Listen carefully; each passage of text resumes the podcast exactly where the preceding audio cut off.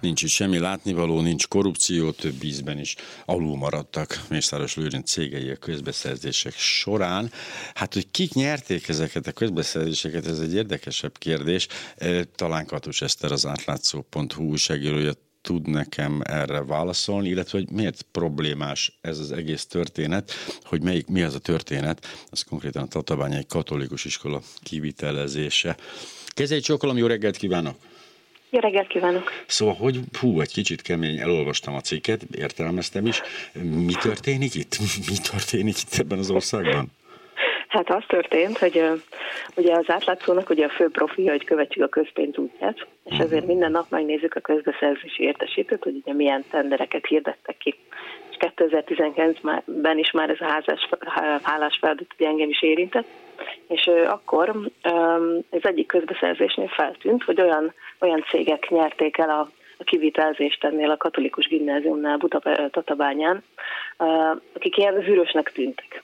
És ugye azért furcsa ez, mert hogy ők korábban részt vettek már olyan, egy olyan tenderen, úgy pályáztak ezek a cégek, pontosabban az Octopus Invest, illetve a társ, ez a Valid Solution, hogy tulajdonképpen magukkal versenyeztek. Tehát, hogy hat induló volt, ebből ezek ugyanezek a cégcsoporthoz tartoztak, a nyertesek is, meg a vesztesek is, és ezért ugye vizsgálatot indítottak emiatt és hát megállapították, hogy ugye megsértették a közbeszerzési törvényt, és hát mégis nem indult eljárás, mert kicsúsztak az időből, tehát hogy nem állapították meg róluk, hogy akkor bűncselekményt követtek, vagy szabálysértést követtek volna el, és akkor így pályázhattak, de igazából a vicces az az, ami, ami nekem mindig kicsit furcsa, hogy egészen addig, amíg valakit jogerős bírósági ítélettel ki nem zárnak egy pályázót, mert mondjuk részt vett költségvetési családban, csalásban, vagy pénzmosás, veszteges jellegű, ilyen jellegű csalásban, addig, hogy ilyen jellegű bűncselekmény elkövetésében még nem zárható ki egy cég sem. Uh-huh. Tehát tulajdonképpen mondjuk egy eljárás alatt álló cég az simán pályázhat, meg nyerhet is akár közbeszerzést, tehát hogy így az állami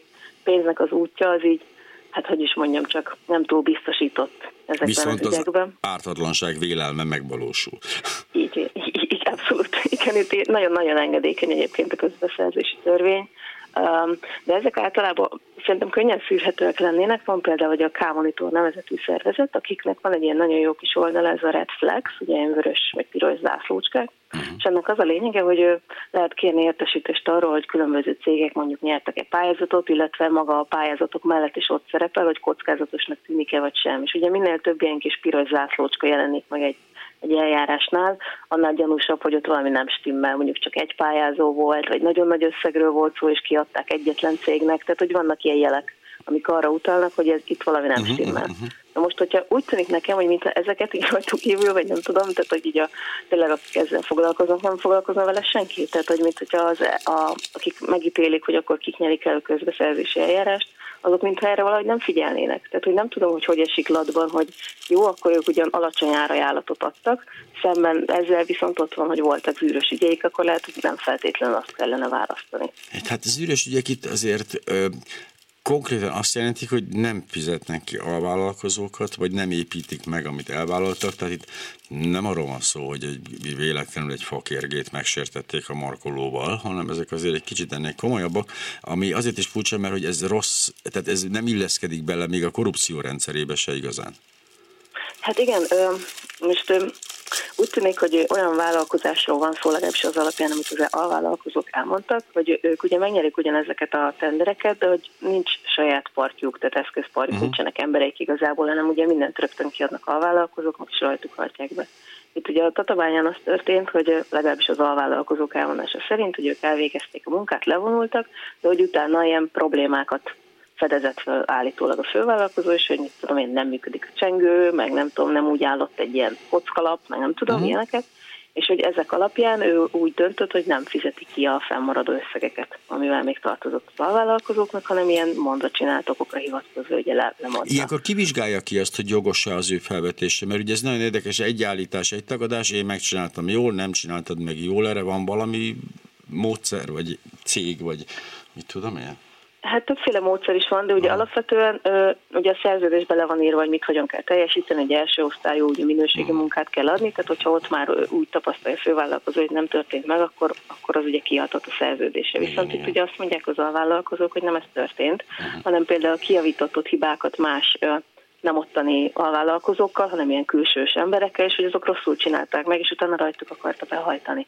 Tehát, hogy lehetne jogos követelése éppen a fővállalkozónak, mert azt mondja, hogy nem csinálták meg a munkát, de hogy itt az alvállalkozók szerint az van, hogy nem erről volt szó. Ugye Pécset pedig ott ugye ráadásul fel is félbe is maradt az építkezés, ugye szerencsétlen tűzoltó laktanyát már nagyon-nagyon régóta építenék, csak ugye sokáig nem volt rá pénz, akkor végre nagy nehezen lett, akkor elkezdték építeni, most már ugye ez történt, hogy félbe marad, de hogy jelentkeztek már ott is azóta nálam érintett a vállalkozók, uh-huh. hogy szintén ott is büntető eljárás indult, tehát hogy ott is tettek feljelentést valamivel kapcsolatban, de még nem tudok részleteket, ez majd ki fog derülni, és folytatom majd ezt az hát anyagot, hát, mert úgy látszik, hogy sokkal több érintett van, mint, mint az elsőre látszott. Honnan került elő ez a cég itt? Ez a kérdés, ez is egy, tehát nyilvánvalóan tudjuk, hogy azért itt közbeszerzés nyerni nem könnyű, Mészárost pedig lenyomni még nehezebb. Ez is valahol a NER bugyraiból jött ki, vagy mit lehet tudni erről a cégről? Hát ezt most már én is nagyon szeretném tudni, mert eddig azt gondoltam, hogy igazából ez egy régebbi cég már, tehát nem Aha. volt, hogy a projekt előtt egy nappal létesítették, mert Ó, általában ez szokott lenni, és akkor csődöt mondanak és eltűnnek, ugye ez szokott lenni, de hogy így úgy tűnt, hogy ez egy viszonylag már egy jó alapokkal uh-huh. rendelkező cég, úgyhogy nem, nem feltétlenül merült fel. A, az viszont érdekes, hogy ugye a tulajdonosok egy elég nagy ilyen céghálót működtettek, és hát valamelyik cégük egyáltalán nem ment, valamelyik ment, ezt az Octopus az ugye kilőtt egy-két uh-huh. éven belül több milliárdos bevétele lett, de ezek a szereplők, akik benne vannak, ezek nem a klasszikusan ismert. Uh-huh. Ja, ja, azt néztem, és olvastam. Szereplők. Igen, tehát hogy ezek a nevek annyira nem ismertek, és hát nem nagyon találni róluk egyelőre semmit. De hát most akkor már ugye az előző tulajdonosokról van szó, nem a jelenlegiről, mert ugye eladták a céget pár héten belül. De hát megpróbáljuk majd kiderülni, hogy ők pontosan kicsoda. Hát a, nyilván az alvállalók szerint Stróman Hát én ilyet nem mernék állítani, de minden esetre megfordult az én fejemben is. Hát ha kíváncsiak a történet folytatására, akkor olvassák az átlátszót, hallgassák a klubrádiót, mert mi minden bizonyja beszámolunk majd ezekről a fejleményekről. Köszönöm szépen Katus Eszternek. Két sokkal minden jót!